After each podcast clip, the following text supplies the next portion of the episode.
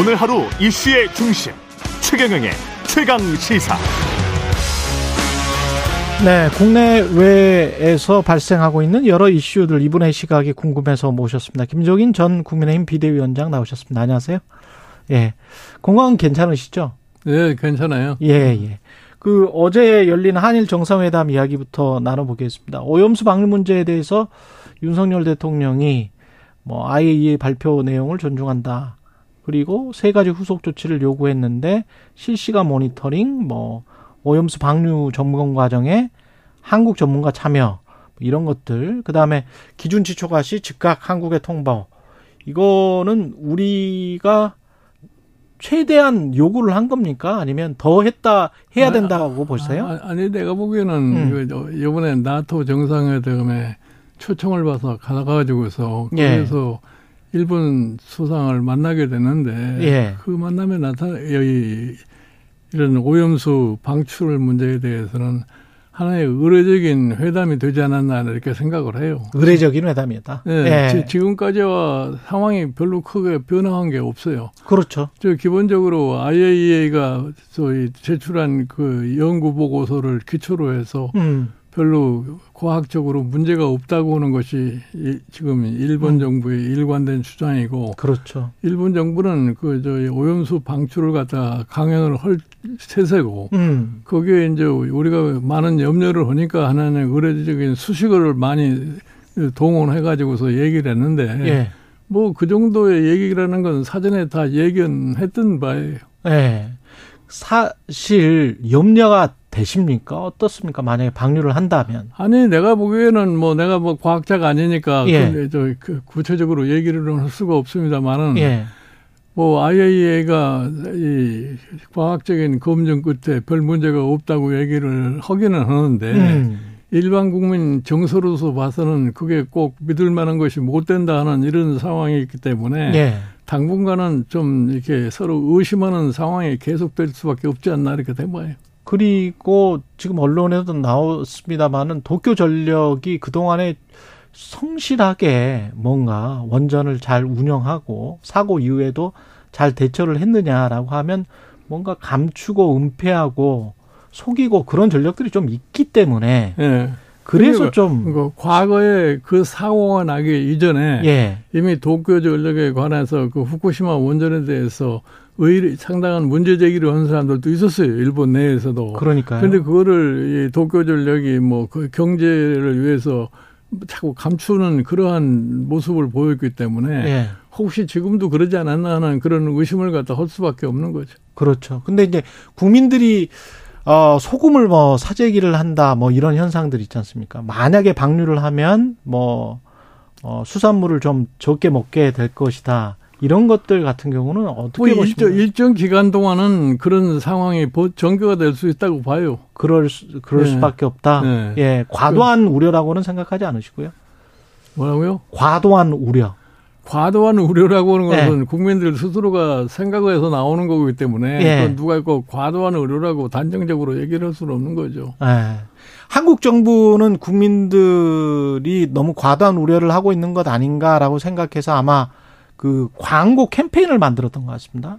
광고 캠페인을 만들어서 삼중 수소 아, 아니 뭐, 안전하다 뭐 아, 이렇게 국민에게 뭐 안심을 하기 위해서 네. 예, 정부가 그러는 광고 캠페인은 할 수도 있을 거예요. 예. 그러나 그게 광고 캠페인 한다고 해서 금방 국민의 우려가 불식되거나 그러지는 않을 거라고 난 봐요. 근데 한쪽에서는 아 이게 일본 정부가 하면 이해가 되는데 한국 정부가 이 정도까지 할 필요가 뭐가 있는가? 그런데 그러니까 그게 이제 일반 국민의 정서가 그래요. 예. 어? 마치 한국 정부가 일본 정부를 대변하는 것 같은 그런 모습을 보이기 때문에 그렇죠. 예, 그거는 조금 내가 보기에는 좀 슬기롭지 못지 못하지 않냐 이렇게 봐요. 또 한 가지가 우리이 전혀 없잖아요. 하여간 방류와 관련해서는 예. 한국의 이익은 전혀 없는데 그 한국의 이익이 전혀 없고 손해가 분명히 있는 거 아닙니까? 수산 음. 수산업이나 이쪽은 타격이 분명히 있을 것이고. 아니 그러니까 방류로 인해서 예. 수산업자들의 경우에는 국민의 정서가 음. 혹시라도 거기에 뭐 오염이 될 만한 건강에 해가 될 거라고 염려를 하기 때문에 예. 상당 기간 동안에 좀 손해를 볼 수 있는 그런 입장에 있다고 볼 수 있죠. 그렇죠. 그 다른 나토와 대서양과 태평양이 같다. 나토의 집단 안보 체제로 한국이 들어가는 듯한 그런 좀, 어, 좀 강한 말이 나왔다. 라고 평가하는 전문가들도 있는데 어떻게 보세요? 근데 내가 보기에 예. 우리가 무슨 나토의 집단 안보 체제에 들어간다 예. 하는 자체는 너무 성급한 그거는 아니겠고. 판단이 아닌가 이렇게 봐요. 예. 뭐 나토라는 것이 1949년에 창설이 됐을 적에 예. 당시에 소련에 저항하기 위해서 미국의 세계 전략의 일환으로다가 성립된 동맹 체제 아니에요? 그렇죠. 그래가지고 이게 저 냉전 체제를 지나가고 난 다음에 1991년 소련이 와야 되는 이후에 음. 나토가 그동안에 별로 그렇게 큰 역할을 한다고 생각하지 않았어요. 예. 예.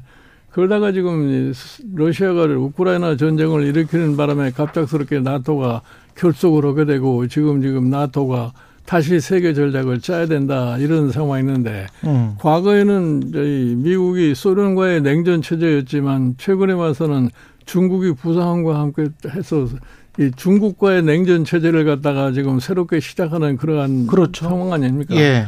그러니까 중국이 이 태평양에 있는 나라이기 때문에 음. 태평양에 음. 있는 소위 미국의 동맹국들, 한국, 일본, 뉴질랜드, 호주, 호주 네. 이세 나, 네 나라를 갖다가 지금 나토 정상회의에서 이 옵서버 자격으로 참석을 해서 네. 이번에 가서 우리 대통령도 발언을 하는 그러한 음. 계기를 마련하게 되는데 그 자체를 가지고서 우리가 나토에 직접적으로 거기에 참여를 할 거라고 잔정적으로 얘기하기는 어려울 거예요. 예. 제가 보기에는 이번에 우크라이나 사태가 이 전쟁이 빨리 종식되지 않으면은 나토 내에서도 상당한 문제가 만약에 발생할 거라고 생각을 해요. 네. 지금 우크라이나 전쟁으로 인해 가지고 지금 구라파의 경제가 상당히 어려운 상황에 그렇죠. 됐고 네. 최근에 와서 독일이나 폴란드 같은 데서 이 극우 세력이 상당히 이 강력하게 지금 등장을 하고 있는 모습을 보이고 있어요. 음. 이제 그랬을 거고에는 구라파의 정치 환경 자체가 변경이 될 거라고 생각하기 때문에 예. 제가 보기에는 이 우크라이나 전쟁이 그렇게 오랫동안 끌어지지는 않을 거라고 생각을 해요. 아. 그러면 이제 우크라이나 전쟁이 뭐 휴전을 하든지 어떤 형태로든지 종결이 됐을 적에는 결국은 나토도 새롭게 좀 정립을 갖다 해야 되고 그때 사실은 뭐 태평양 국가들이 그거에 대해서 어떠한 역할을 할 것인가는 그때가 와야 알 거라고 생각을 해요. 그 제닛 앨런 장관도 가고 블링컨도 가고 뭐 이런 것들이 네. 사실은 처음에는 뭐 미국이 중국 때리기를 조 바이든 대통령 취임에 막, 막 하는 것 같았지만 지금 뭔가 기조가 변하고 있는 있다는 생각은 안 했습니다. 뭐 내가 보기에는 예. 경, 제 문제에 관해서 음. 세계 경제를 정상으로 회복을 하려고 것 같다면은 예. 중국 경제를 도외시하고는 거는 불가능합니다. 그렇죠. 지금 네. 현재 중국 경제가 세계 경제 차지하는 포션이 한 18% 이상 그런 상황에 있어요. 네. 이렇게 큰 소위 세계 경제의 몫을 차지하고 있는 나라를 제외를 해가지고서는 세계 경제가 정상적으로 회복되기가 어렵다고 생각해요. 이것을 지금 이번에 미국의 재무장관 옐린이 가서 얘기한 것처럼 음흠. 예를 들어 중국과의 decoupling을 할것 같으면 이게 하나의 재앙 커다란 재앙이 될 거다 예. 이런 얘기하는 것이 딱 바른 얘기예요. 음. 그러니까 예를 들어서 뭐 반도체냐 이런 부분에 대해서 중국에 대한 수출을 갖다가 억제하는 조치는 유지할지 모르지만 기타 다른 상품의 경우에 있어서는 정상화를 할 수밖에 없는 것이 지금 현실 문제라고 난 생각을 해요. 그러면 우리의 기존의 스탠스가 중국과의 외교적인 마찰이 조금 좀 있고 그랬었는데 이게 뭔가 되돌린다거나 기존의 관계가 좀 더 개선된다거나 이런 거에 과거의 발언들이 좀 방해 물이 되지 않을까 그런 우려가 좀 있긴 아니, 하거든요. 그러니까 우리는 사실은 네. 미국과의 한미 동맹이라는 것은 우리 대한민국의 생존을 위해서 이거는 음. 필요 필요 불가한 이런 상황이기 때문에 네. 우리가 미국과의 한미 동맹을 강화하고 미국과의 안보 체제를 갖다가 확실히 하지만 어. 지정학적으로 봤을 적에 우리가 분단국으로서 중국 문제라고 하는 것을 그렇게 배관시에서 할 수는 없어요. 어. 그러니까 보다 더 소위 정교한 외교를 갖다가 전개할 필요가 있다고 생각을 해요. 예. 저는 이 문제에 있어서 우리가 한번 참조할 것이 뭐냐면은 과거의 서독 정부라는 것이 나토의 미국과 강력한 동맹을 형성을 하면서도 자기네들의 그 동독 분단국이라고 보는 생각을 해서 소련과의 관계를 갖다 정상적으로 유지하면서 아. 결국은 통일까지 이루었던 그러한 것을 우리가 참 남의 나라의 경험이지만 한번 배워볼 필요가 있다고 그러니까 고르바초프가 들어오니까 그 네. 기회를 딱 잡아가지고 네. 근데 그 정도의 관계 유지는 해야 된다. 어, 당연한 거죠. 윤석열 대통령이 그, 그 중국과의 측면에서는 잘하고 있는 겁니까? 어떻게 보세요? 지금 현재까지는 중국과의 관계는 별로 뭐 하는 게 없어요. 하는 게 없다? 네. 그러면 뭔가 더 해야 되는 겁니까? 이제 앞으로 이제 예를 들어서 뭐 지금 한미 동맹을 강화하고 뭐 지금 음. 나토까지 가서 무슨 나토와 협력도 하겠다는 이런 얘기를 했으니까 예. 이제는 그거를 바탕으로 해서 이제 이 지정학적으로 우리가 이 분단국으로서의 북한을 영원히 이렇게 싹 무시해버릴 수가 없기 때문에 그렇죠.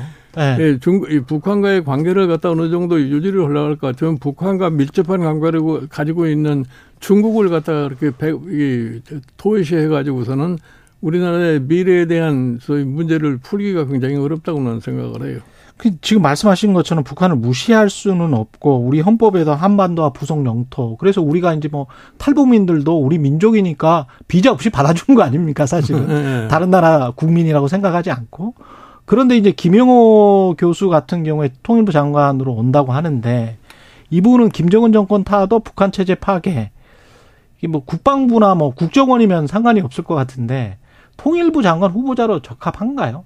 아니 뭐 그 사람이 그런 저희 생각을 가졌다는 자체는 별로 의미가 없어요. 의미가 없다. 네, 네. 내가 보기에 뭐 우리나라의 통일부라는 것은 통일을 하기 위해서 존재하는 부서가 아니라고 나는 보기 때문에 아. 뭐 누가 가서 뭐 통일부 장관이 된다고 해서 금방 그 사람이 북한과 관계를 어떻게 새롭게 정립하거나 뭐 그럴 수 있는 그런 처지가 아니기 때문에. 네. 그 사람 개인적인 사고방식 자체가 그렇게 통일 문제에 관해서 큰 음. 영향을 미칠 거라고 생각하지 않아요. 그럼 정부, 근데 그 전에 권영세 통일부 장관도 사실 첫 일성이 통일 정책이나 남북 관계, 남북 관계 대화와 관련해서는 어, 전 정부와 이어달리기를 해야 된다 이런 말을 했거든요.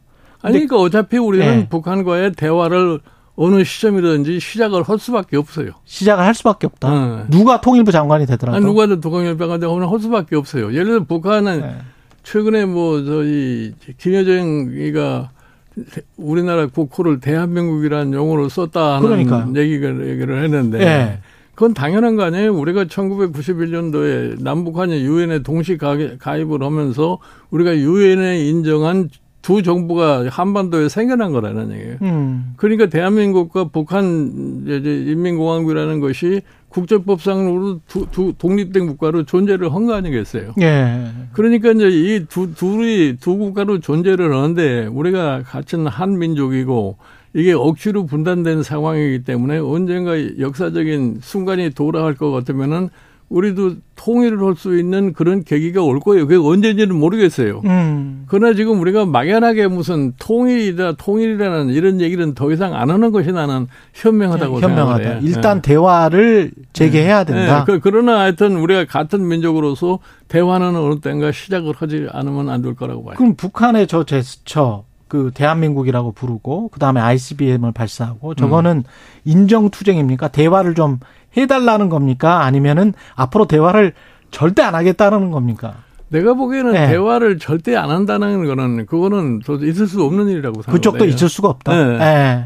북한도 그렇고 북한도 이제 앞으로 생존을 하려고 그럴 것 같으면은 네. 자기 나름대로의 새로운 예, 소위 생각을 하지 않고서는 내가 보기에 국가로서의 존재의가 힘들지 않겠나 생각을 해요. 네. 지금 우리가 보기에는 북한이 자꾸 핵 개발하려고 그러고 미사일 날려하고 그게 이제 우리 안보에 지대한 영향을 미칠 거라고 음. 생각을 하는데 저는 그것이 어느 한계에 봉착하면은 더 이상 할 수가 없다고 나는 이렇게 봐요. 그렇군요. 예. 어, 제가 언젠가도 얘기했지만 무슨 음. 뭐 소련이 과거에 뭐 미사일이 없고 핵이 없어서 무너진 게 아니에요. 그렇죠, 어? 그렇죠. 예. 결국 그렇죠. 가서 이 경제난으로 무너지는 국가라는 것이 네. 국민을 제대로 먹여 살릴 수 없을 음. 것 같으면 국민들로부터 저항을 받게 되고 그러면 그 체제 자체가 존, 존속이 불가능하다고 는 생각을 해요. 그렇죠. 그러니까 그런 네. 순간이 언제 올 것인가 하는 것을 우리는 생각을 하고 어. 그럴 때를 대비를 해서 우리는 준비를 하고만 있으면 되는 거예요. 그러니까 내가 자꾸 뭐 네. 외형적으로 통일 통일 이런 얘기를 하지를 말고 실질적으로 우리가 사실은 통일을 할 수 있는 가능성이 도래됐을 적에 음. 우리가 그거를 쉽게 받아들일 수 있느냐 없느냐는 그런 준비를 철저하게 해야 된다. 잘 준비가 됐느냐. 네. 예. 그 대통령 인사와 관련해서 차관 인사 대통령실에 있던 비서관들이 차관으로 쭉 진출한 거 있지 않습니까? 네. 그거는 어떻게 보세요? 나는 뭐 그걸 큰 의미가 없다고 봐요. 별 큰 의미가 네. 없다 그것도. 네. 뭐 차관이 가서 뭐 저 저 부처를 갖다가 마음대로 운영할 수 있는 그런 공무원 체제가 우리나라 아니에요. 음. 음.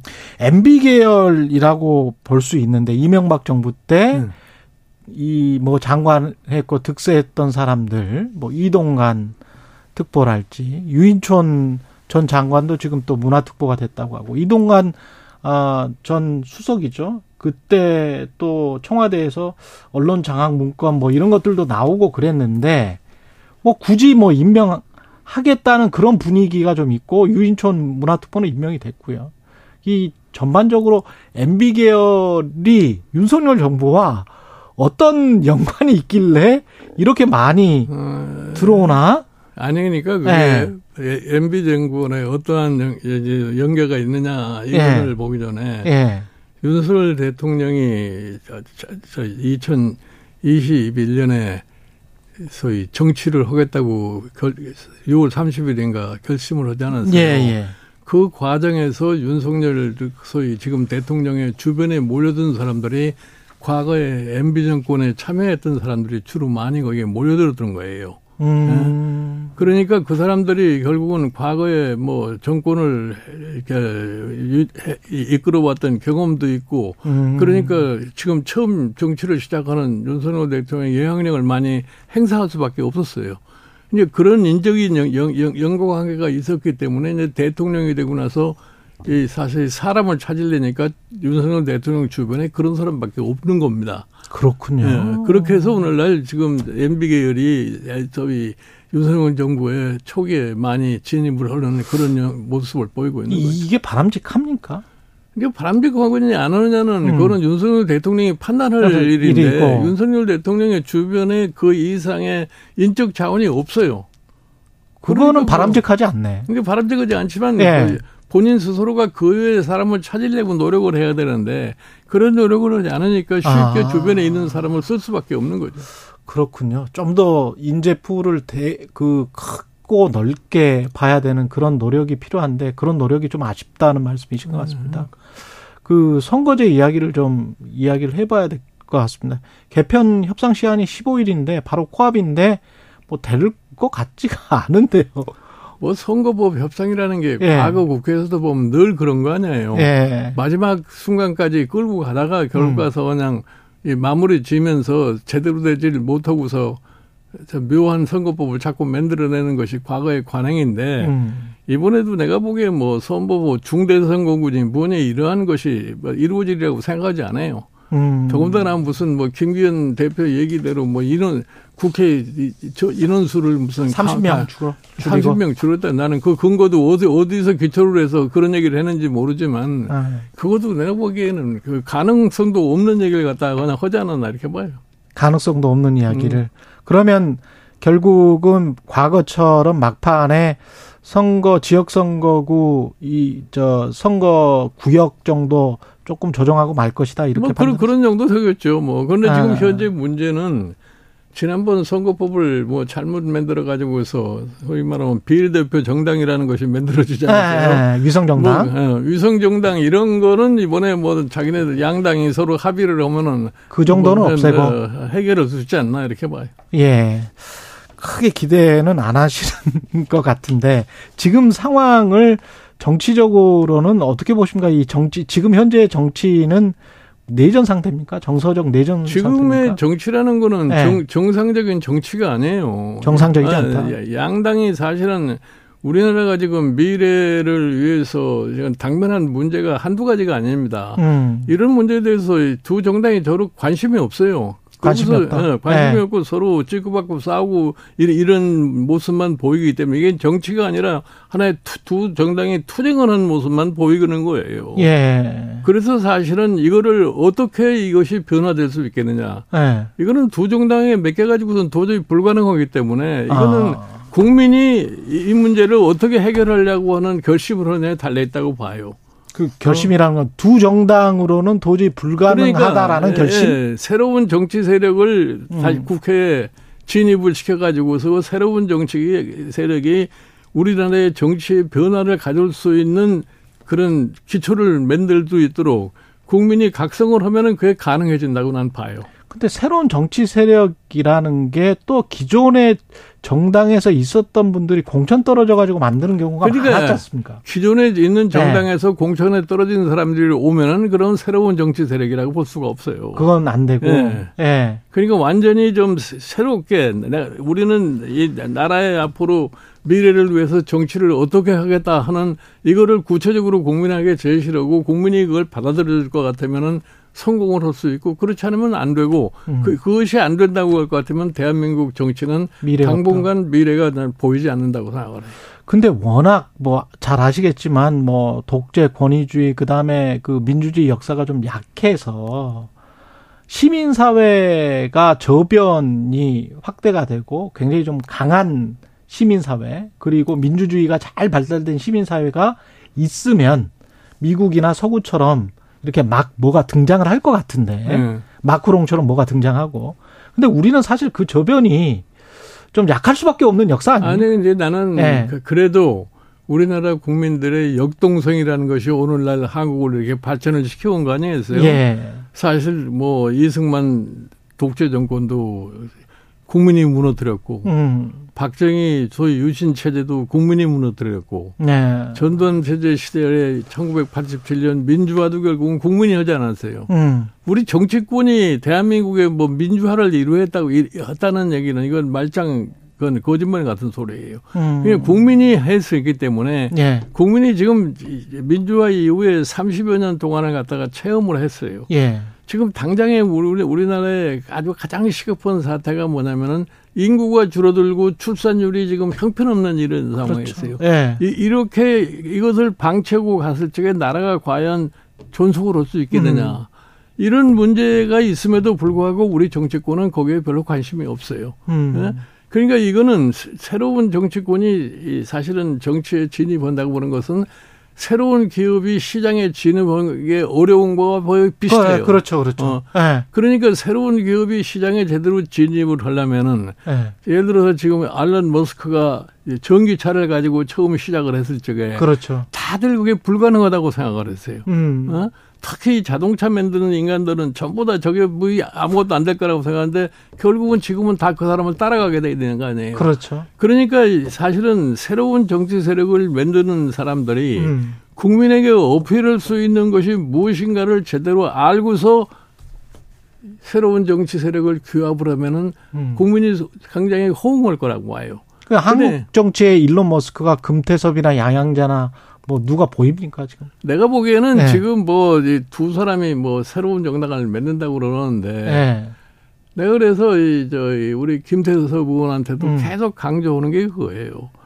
무슨 사람도 중요하지만 음. 중요한 게 뭐냐면 당신네들이 우리나라에 지금 현재 당면하고 있는 실질적인 문제, 가 뭐라고 하는 것을 국민에게 어필을 해라 말이야. 예. 국민이 미래에 대한 두려움을 갖지 않으면 절대로 새로운 정치 세력이 등장할 수가 없단 말이에요. 음. 그래서 사실은 마크론이 등장하는 불란서 예. 정치에서도 과거에 드골이 만들어놓은 불란서의 근대화 과정 이후에 그 후에 집권한 이 집권 세력들이 하등의 불란서에 더 이상의 발전을 가져오지 못한 거예요. 음. 그 점을 지적을 해가지고 자기는 어떻게 하겠다고 하는 걸 내세웠기 때문에 마크론이 아무리 정치적인 기반도 없던 사람이 성공할 수 있는 그러한 예를 남긴 거예요.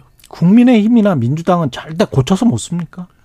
내가 보기에 두 정당은 지금 하는 행위를 놓고 봤을 적에 예. 전혀 내가 보기에는 고쳐서 못 씁니까? 예, 예, 스스로 변화할 수 있는 그런 능력은 나는 없다고 봐요. 만약에 외부에서 충격이 오면 또는 뭐 민주당은 혁신위를 한다고 하니까 아니 그러니까 뭐. 새로운 네. 정치 세력이 국회에 가서 일정한 의석을 차지하게 되면은 네. 그러면은 그 두 당이 어느 정도 변화를 하려고 하는 모습을 보일지도 몰라요. 아. 어. 잃어봐야, 네. 잃어봐야 안다. 그렇지. 그래서, 그래서 새로운 정치 세력이 나는 필요하다고 얘기를 하는 겁니다.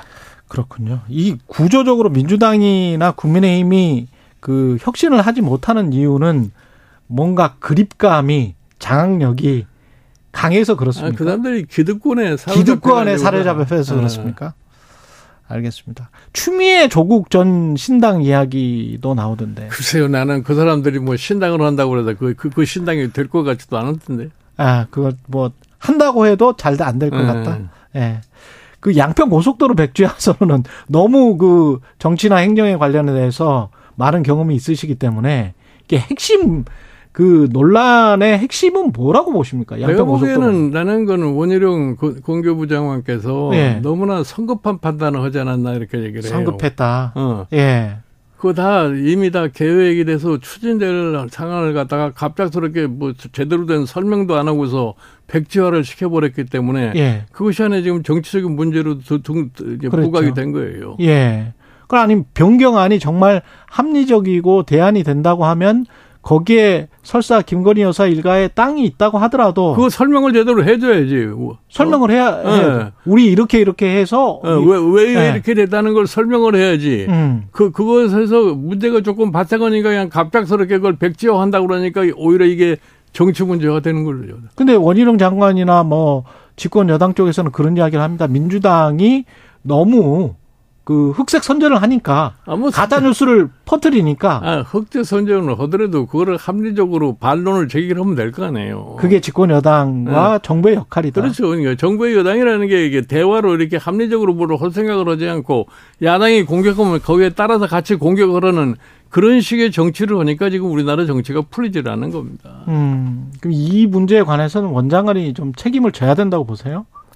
그러니까 이제 자기가 문제를 일으켰으니까 그러니까. 스스로가 그걸 해결을 해내야지 뭐. 다시 뭐 백지화를 도, 되돌리든지. 근데 아, 이제 그거는 뭐 건설부 장관 자기 자기 책임 안에서 뭐 어떻게 할지 두고 봐야지 뭐. 근데 그 집권 여당은 사과하지 않으면 뭐 재추진하지 않겠다. 그거는 네, 그거는 불가능한 얘기를 또 하는 얘기예요. 그 사람들이 뭐 사과를 하겠어요? 응. 네, 그 사람들은 사과하지 않을 것이다. 김동연 경기지사의 주장은 어떻게 보세요? 본인이 부총리라면 원장관 해임 건의를 하겠다. 글쎄요. 경제부총리가 할 역할.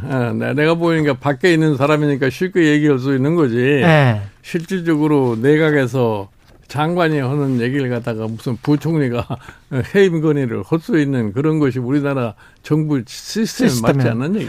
그래도 사실 국무총리나 경제부총리는 좀 그렇다고 할지라도 국무총리 정도는 네. 뭔가 이런 일에 관해서는 말을 해줘야 되는 거 아니에요? 그래서 국무조정실이 있는 거고.